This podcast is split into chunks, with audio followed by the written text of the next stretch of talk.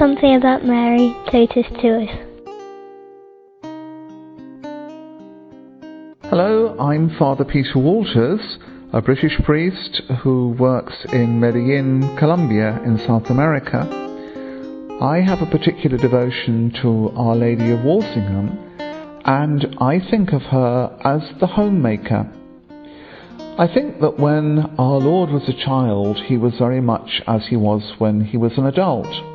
And as a child, I think he would have gone out into the streets of Nazareth, befriending the hungry and the homeless, the lonely and the sad. And what would he have done with them? He'd have brought them home to his mum.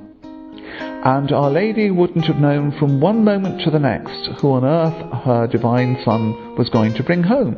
But we may be sure that all of his friends found a welcome in her house and I'm sure she did that when she later kept house for St. John and the apostles came home from their missionary journeys with tales of triumph and disaster, and they would have found that maternal welcome waiting for them there.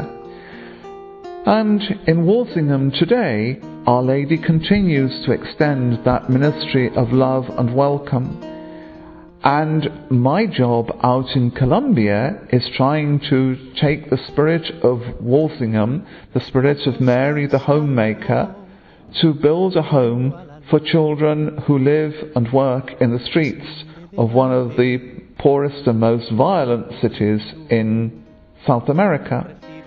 And we invoke her maternal protection for our children, and we try to provide in her name a ministry of love and welcome to those children.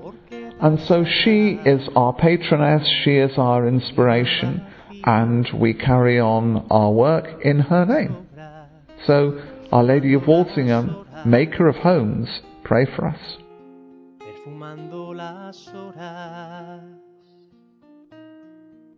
con la esperanza.